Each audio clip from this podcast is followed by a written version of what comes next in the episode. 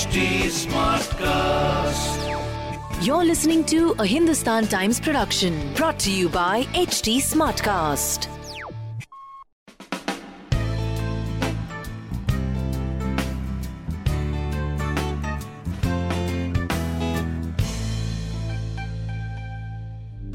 Hi guys, how's it going? It's Fashion O'Clock and you're with Manish. Today I have a very dear friend of mine joining us, acclaimed Bollywood stylist Mohit Rai. Mohit is one of the most iconic designer today we have in the Indian fashion scene and Mohit needs no introduction whatsoever. He's done incredible work as an editorial stylist with Bazaar Bride long back and then he made a transition into Bollywood. He's been styling Kareena Kapoor Khan, Shilpa Shetty Kundra, Janhvi Kapoor, Vaani Kapoor, Sonakshi Sinha, the who's who. What stands out about Mohit's work is the fact that he's got a very individual point of view, a very distinctive style vocabulary which makes him the cut above the rest. Mohit is has got an incredible sense of person style too. Like I've always seen him looking dapper at any event, and he's just effortless. Perhaps that's what makes him one of the most go-to sought-after stylists in Bollywood today. And I'm so glad Mohit has agreed to take some time off his busy schedule and join us for this chat. I have been a big fan of Mohit's work at Bazaar Bride because what I love about Mohit is the fact that you know he's always had a very edgy, off-kilter, something we've not seen in Bollywood and editorial space. So whether it's high fashion, it's luxury, it's street, it's couture, I mean it's got that inimitable Mohit touch. Mohit always gives it a really unique spin, and that's what makes him the talking point among designers, among brands in the industry who are always excited to have a collaboration. Hello, Mohit. Hi. Welcome, welcome. How are you doing? Very good. Thank you for having me, and thank you for this amazing, uh, these amazing things that you said about me. Likewise, you know how much I love you, and like, oh, that time with what you right. I think we had multiple conversations about this. But thank Yes. you, thank you for having me. Thank you for being going? there. So, Mohit, I would love to know that you know you made a beautiful transition from working with the magazine Bazaar Bride, and then you got into Bollywood, and then you were doing brand films and promotions, red carpet, a lot of other things. So, how was the transition? Because you know when you're doing work for an editorial for a magazine, it's a very Yeah. different vocabulary, it's a very different viewpoint, and then you have working with a top Bollywood actress, you know, who has a mind of her own, and then you have a client who has a brief, you know. So how do you manage your own creative freedom, your own point of view, and then sort of synchronize it with the brief given to you? Honestly, you know, I know it sounds like it's really complicated, but it's really not. I think uh, the whole concept of being a stylist, and I think a lot of people um really try to try to make this a big thing that being an editorial stylist is very different from being a celebrity stylist, to being a commercial stylist. I think if you're a stylist, you should be able to do all of it. First of all, so I think it, it I don't think it has so much to do with uh, the transition per se. Of course, I mean the process is different. All the processes are different. I think when you any whenever you do anything, everything has its own set of rules that you sort of have to work within. But in terms of like being able to do it, I think pretty much the same um, idea works behind it. The only thing is your briefing changes. So for for example, when you're doing an editorial, what you're trying to create is just really beautiful aspirational imagery that people can look at and be like inspired by. I don't know. I mean, I know a lot of it doesn't exist anymore now in print because people keep saying the same thing about print. But I think, uh, like when I was young, uh, we used to buy, you know, we used to like save up money and buy all these like magazines, and you know, it was so exciting to buy like a Vogue, like a, a Vogue, a, a vintage British Vogue. I used to collect money. I used to go to this market in Daryaganj in Delhi, and I used to go pick up like these old magazines and you know, pull out pages. So I think there was something very important at that time where we wanted to rip out pages from magazines and put them on our walls and put them in our mood boards be inspired by that. Look at them, get inspired by them. Uh, so, so I think that's it's about creating that sort of aspiration through imagery. But I also think when you're dressing someone, it's also about creating an aspiration, right? It's, it's about creating a visual aspiration that somebody would want to look like them or somebody would want to emulate that style. Because these people, celebrities particularly, they have millions of followers, they have so much fan following, and all these people are looking at them constantly, like what they're wearing, and there's obviously this constant critique that goes into it. So I think I think that's it's again you're trying to create that aspirational value.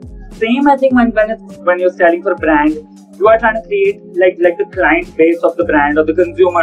They need to feel the aspirational value to go and consume that product and buy. So I think what we do is storytelling. I think it's very important to be able to tell that story across any medium. So whether it's editorial or through someone's personal style or through a brand campaign, you should be able to tell some sort of story through just a visual narrative, like through the, the the fashion, and not have to like spell it out or not have not not for someone to read about it. So yeah, that's pretty much. I don't think it's been difficult in that sense. And you've been working with these amazing actresses like Kareena Kapoor Khan, Shilpa Shetty, Vaani Kapoor, and the who's who. So how do you sort of, uh, you know, when you're working with them, how do you handle their temperament? Everyone's got their own vibe, their own personal style. And then there's, Yeah. a, there's a Mohit Rai mood board with you, you know. So how do you sort of bring that together, you know? I I, never have a mood board ever. Uh, I just generally like I, I mean we take a brief. I think it's all very nice and very simple because at least the people that I work with don't really have any temperamental issues. So I think that's also why I've been able to gel along and work with them. Because I'm a very easy person like on set and then I work with people like I think I, I, I think nobody likes like negativity so I've never worked with any people who are negative at all. So pretty much every day everyone that I work with has a very calm temperament. Of course it's work so work has its own stresses but that's any kind of work. So um, yeah, so temperament wise, I'm pretty sorted. Like, I work with all calm and cool people. When it comes to work, the specific of it, I think they're all pretty easy to work with. Like, uh, in terms of, they're all pretty experimental. Of course, they all have an individual persona. So, like, for example, somebody's more effeminate, somebody's an easier person, somebody's more, like, just, just likes more street style. But within that sort of personality, you have to be able to deliver the best of that, right?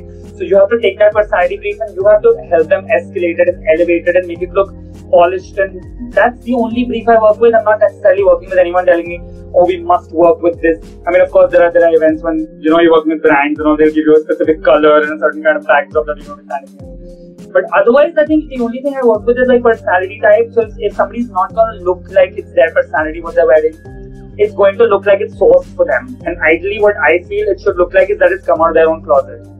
So anything that they wear, even if it's couture, it should look like it's something that they would wear or something that they own within the definition of that that realm of that uh, event. But it should be them. So I think that's where I mean that's kind of where it works for me. It's I mean I honestly I don't think so much about it. Like I, I try to keep it pretty simple and like for me always needs to just look really amazing. People need to feel good. They need to look flattered. They need to look um, like themselves. And I love a little glamour because that's just me personally. So I love everything to be little amped up and little notched up. But if somebody wants something understated, I'm very happy to do like that as well. Like I like I know, like I said, if you're a stylist, you should be take you should be able to do anything. Like you can't put yourself in a hole and be like, this is my style. Sure, you can have a signature, but as a stylist, you're supposed to be able to do pretty much everything. I do. We've been getting these lovely messages. People want to know from where you got your amazing haircut, and you're looking like pretty sharp today. And do you have like a um, co- grooming regime? Do you do you care about how you look, or do you put together a look when you're stepping out? If you've got an invite to go out to a party, do you plan your look in advance, or you think it's like just off the moment thing? It's a very in the moment thing. I never planned my looks in advance ever. Like I don't think I've ever done that. Uh, I, simply because I keep saying this, and you know, a lot of people are like, "Oh, uh, stylists must have such a glamorous wardrobe and such an amazing lifestyle. They're always getting dressed to go to events." We are like the last people, and this like I think I can speak for the entire community. I think we are the last people to think about how we look because we're so busy doing like doing it for others that when it comes to by the time it comes down to us, I think we just like find the first thing. For me, it's always the first thing that's up there, the first two, three things, which is I always end up wearing the same thing. So people think I have very little clothes because I'm always wearing the five things because they're all the five things on top. But if you shuffle my wardrobe, there's a lot of things, but they're all very comfortable things. Nothing is like hectic nothing is like too tight. Nothing for me is like too stressful. Like when it comes to fashion, I'm very relaxed in how I dress. Of course, I mean, yeah, there is. I mean, because we work in an in an industry which is very aesthetically, you know, I mean, there is a judgment. I mean, I'm not saying there's a judgment, but there is a certain visual presentation that goes into it. So, of course, you have to be a little mindful of how you're dressing, but you can't like spend like too much time thinking about it because honestly, there is no time, I think, for any stylist out there. So we have a question. Medha wants to know who's the most fun actor to work with. Who's the most, most fun actor to work with? Uh, everyone. I think I think lately I've been working with Jani and she's one of the most fun people I've met in life. But I also think because she's really young and she's like a millennial, so I think that energy is so like it's so effervescent and it's so infectious. I think so for like currently like I think that's. But I always have a fun day with everyone I work with. I have the best days when I work with Sonakshi. I have the most amazing day when I work with Vaani. With any of the I think any of my clients whenever I work, it's just a fun day at work. Like it's because it doesn't seem like a stressful work day. With Shilpa, it's so much fun. Like we have a blast. We're always eating and we're always like we're always chatting and gossiping. Like it's one of those fun days on set. Always with any of them, honestly. And any favorite designer you enjoy working with in India or internationally? Like you source a lot from international brands like Jacquemus, you got for Shilpa, and then in India you work with say, um, the likes of Amit Aggarwal and Falguni Shane Peacock. So do you have like a favorite you really love collaborating with? Uh, just in terms of the design language, I love, love, love Anamika and I love Tarun and I love Amit and I love Falguni and these are designers that I'm just obsessed with and I've been working with forever. So what would you wear on a date night? Like, would you wear something like a tailored denim or would you wear something uh, not tailored or something anti-fit? What would be your look for a date night? Uh, never anti-fit. Like, I feel like never. I, I, I don't think I can pull it off. I think you need to be much cooler than me and have a much better personality to pull off anti-fit. I've seen a lot of people pull it off. I don't think I could. I love tailored fits and I love the like what you just said, like in like a head to toe denim. That is so much. I love denim. I could live in denim, honestly. So uh, yeah, I think that would be amazing if I could. But for a date night, I don't know. I've usually been honestly, and I'm, I'm, I'm, I'm gonna be very honest here. Uh, for usually for date nights, I've always been very proper. So I'm always wearing like a trouser and a shirt. I've also been known to wear ties because I think there's a certain propriety in like looking well dressed and having like formal shoes and looking like really proper on a date. So yeah. Are you a tuxedo guy or would you go for a bandi? Like if, if you have an option between say a bandi look like a traditional Indian look and you have a tuxedo. I don't think I would. I, I don't know. It's not something I ever wear unless there's an Indian occasion. Like on a personal level, I know a lot of people who pull it off like that, and that's there's a very there's very magical charm to people wearing it, and I think there's a very nice old world aesthetic there. And a lot of people really put it off, but for me, I think Indian wear sort of falls in the festive category for me. So they only come out when there's a Diwali party or there's a, you know, there's a house, some really cool Indian wedding function or something. That's when my Indians come out. And given a past, Shad, you've been the biggest proponent of athleisure trend. Like you, I remember you told me once that we haven't even scratched the surface of athleisure, and athleisure needs to evolve more. So do you see athleisure going stronger now, or you see Roaring Twenty going back to the rigid tailoring? we're going back to the course of tailoring, or you think we'd still go back to athleisure, evolve it further, refine it further? Uh, no, so I think both these aesthetics, aesthetics now exist, are, are coexisting. So tailoring is obviously really important, and obviously there are a lot of people like me also, where, like a lot of people who are very very particular about tailoring. But athleisure, I think, is now it's not it's not about an aesthetic anymore. I think it's just a movement. I don't think in the long run athleisure is ever going away. I think comfort dressing has now become a part of our DNA. So even at and I've seen corporates now, you know, loosen the rules. So I I, I, I think just globally, athleisure is only going to get bigger and bigger and bigger. The consumption's getting bigger. The wearability of it is becoming more versatile. Like now you can wear athleisure, like I said, to work, to play, like uh, in life, like generally to relax at home. So there are just so many applications that I don't think athleisure will now ever be something that will never be in trend. It's become like you know, it's it's it's how it is there's festive fashion and then there's comfort dressing and then there's tailored fashion. I think athleisure is not not a trend anymore. Like we can't say that it, it will it ever be out. It will never be out. I think it's always going to be in. It's only going to get bigger. The market share of athleisure, even if you just go to a, I mean, not just luxury brands. If you just go to high street brands, from what it used to be in a, a couple of years ago to what the market share is, when you see just the racks, the athleisure is really dominant right now.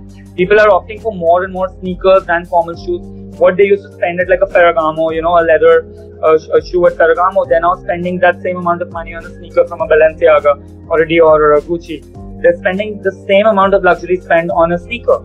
So I do think athleisure is not a, it's, it's definitely not a trend thing. I think it's only going to get bigger and bigger. And today you have a stylist walking out of every corner. Like every day you have a new stylist, you have a new blogger emerging. So, how do you see the future of styling in India and what message would you like to give them? Because they usually associate styling with a lot of glamour, a lot of power, prestige, but I'm sure there's a lot of hard work which goes behind styling, putting together a look. Okay, so I'm to be honest here.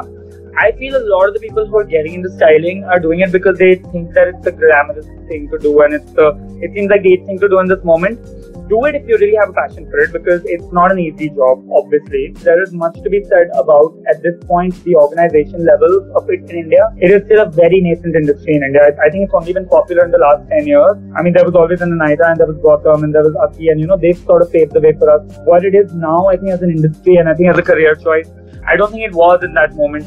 So I do understand the appeal of why so many people want to do it, but I think a lot of people need to understand that there needs to be a formal education. There needs to be the right amount of assisting people. There needs to be the right amount of, you know, like any, I think anything that you do in life, it needs the correct amount of understanding and training. It's not a whim just like you know you want to become a doctor you go and study it right? You want to become an astronaut you, want to become a physicist anything that you want to become it's a science that you have to study. You have to understand you have to work it you have to do internship. It's the same thing. I think you have to do it and you have to work work with people for a long time to understand the nuances of the industry because there's there's one thing to be to be to be to be spoken of and but then there's one thing to, to, to really understand while you're working. So there is you can't you, you can't just wake up and be like oh I, I, I love how I dress and I know how to put some clothes together.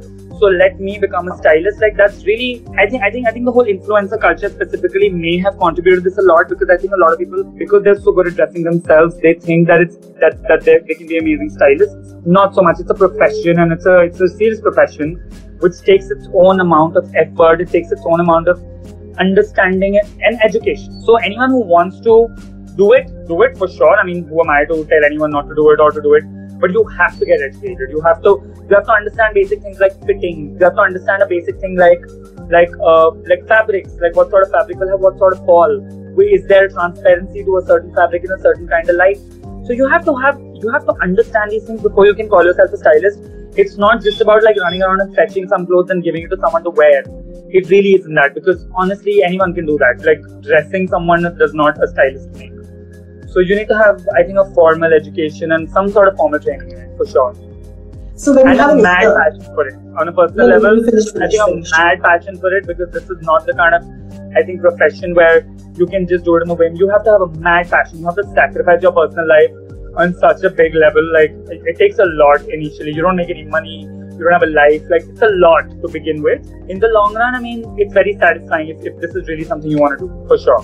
So when you have an intern coming to you that you know Mohit, I would love to work with you. It's my dream to work with you. What attributes do you look at? I mean, do you actually see what they're wearing on the day of the interview? What have they done in the past? I mean, how do you assess? What's the criteria? If somebody comes and meets me in heels, and if that is what they wear on a regular regular day, then they are definitely not going to get it because you are never going to be able to work in heels in what we do. The amount of running around we have, the amount of stress we have, you need to look like you are owning what you wear, and obviously a certain level of presentability counts, a certain level of being being well spoken counts. But genuinely, I think at the end of the day, what really, really counts is how badly you want to do it. And and you know what? A lot of people can fake it that they really want to do it, but you you're not gonna make it if you're gonna fake it. Like you are, you, you need to be able to.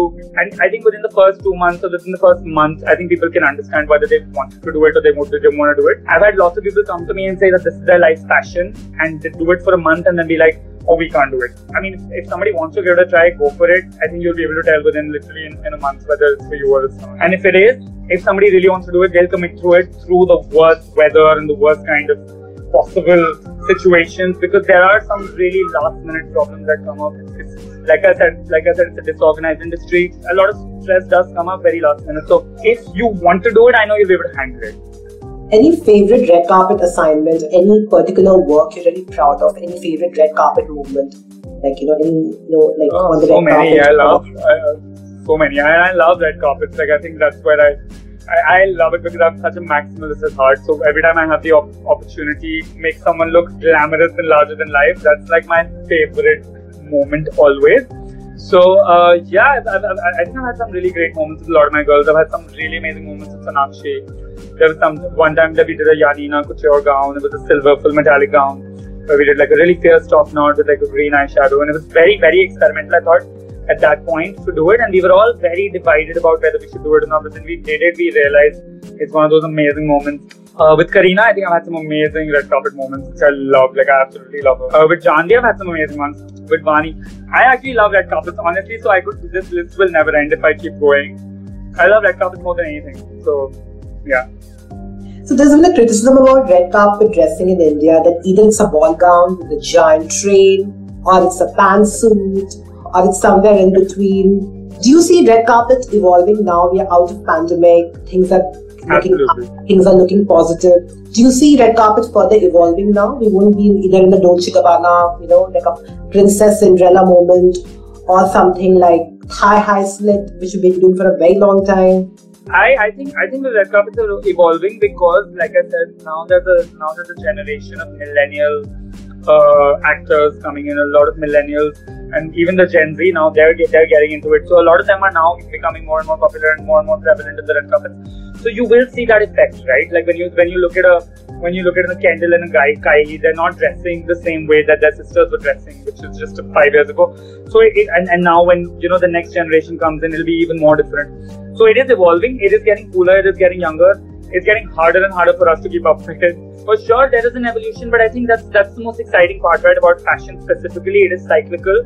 So today, something that's Cinderella seem dated tomorrow, but it'll come back in another five years. It'll be back in trend. So I think that's what I love about fashion. What today, what's vintage, could be the trend tomorrow, and what's current today can seem really stale tomorrow. But that's but that's the exciting part of fashion. I think that's what what that's what also keeps us on our toes to keep keep trying something new and keep doing something fresh. Otherwise, if it's the same old slit and the bodycon gown and the same bell gown constantly, I mean, I think that was in the middle. There was this moment where everyone was doing these mirrored outfits, and I was like, okay, I'm a little exhausted of seeing these extremely, extremely mirrored, shiny outfits. Like maybe it needs to calm down, go back to matte textures. Maybe trousers would be nice. Maybe a maybe an outfit without a trail. I think there was this moment when people were doing these big like tool like loofahs like on the red carpet. I think that was a bit. That was probably my least favorite um, moment in time for that topic. But I'm glad we sort of over it. And I think we'll get back to simplicity. And you've been doing a lot of runway show styling as well. You've done that at Lakme, you've done at FDCI at Week in Delhi. You've you've worked a lot of done backstage work for designers for the runway show. How's that like? I'm sure that must be adrenaline pumping. Like that must be crazy chaotic. It's chaos. Oh my god, it is the kind of chaos that doesn't exist anywhere else. Like the backstage of a runway is the most exciting place in fashion uh, because I have seen like last minute things completely change. Absolutely love it. It's the kind of energy that I thrive on. I love I love chaotic energy. I think I think it's really sometimes breathes life into me. Fashion Week, runway backstage, I think is the most exciting place to be for any stylist. So if you get an opportunity to just be backstage, assist someone, just be somewhere in the background, take it because it's the kind of I mean I've learned last minute because sometimes uh, just before a model is about to walk, a zipper will snap and you need to now figure out a way to send her on the runway.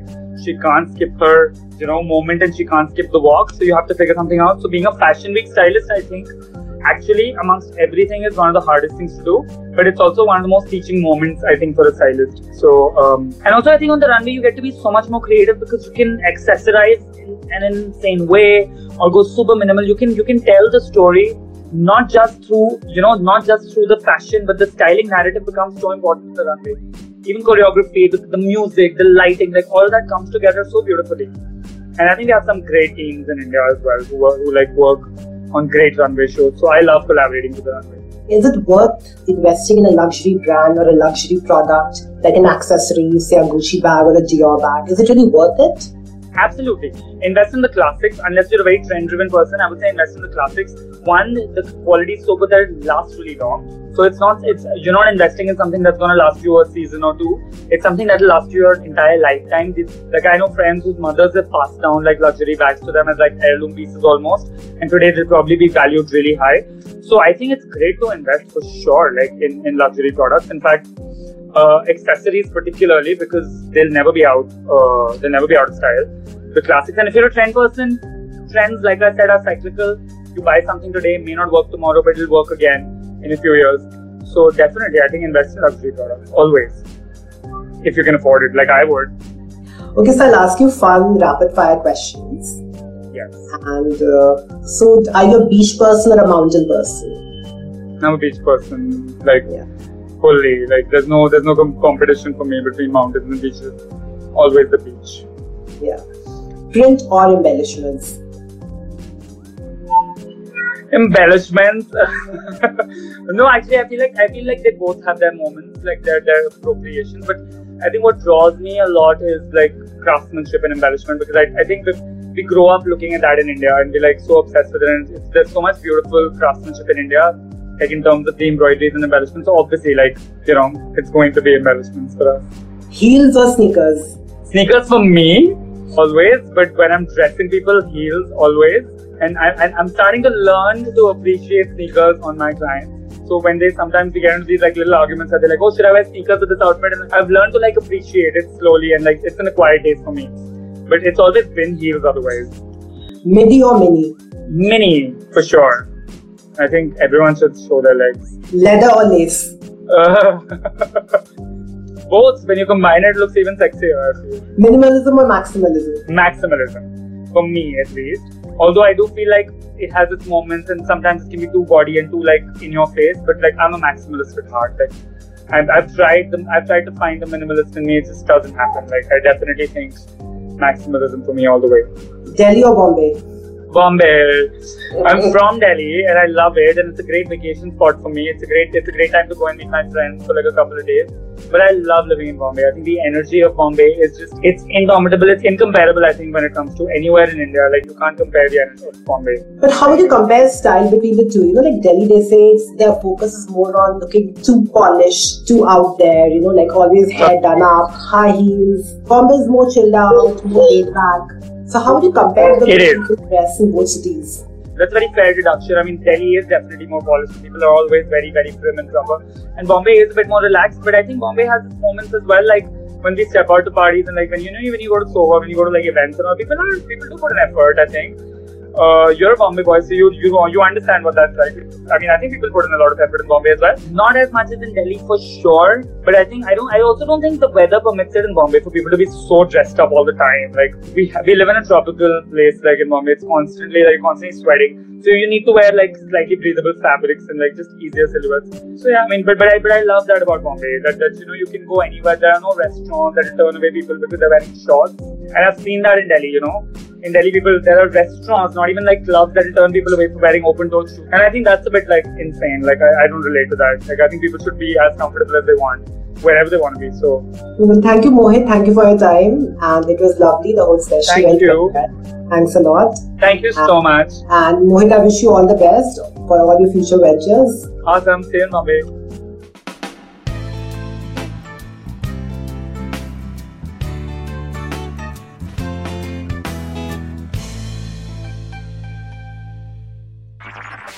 This was a Hindustan Times production brought to you by HT Smartcast. HT Smartcast.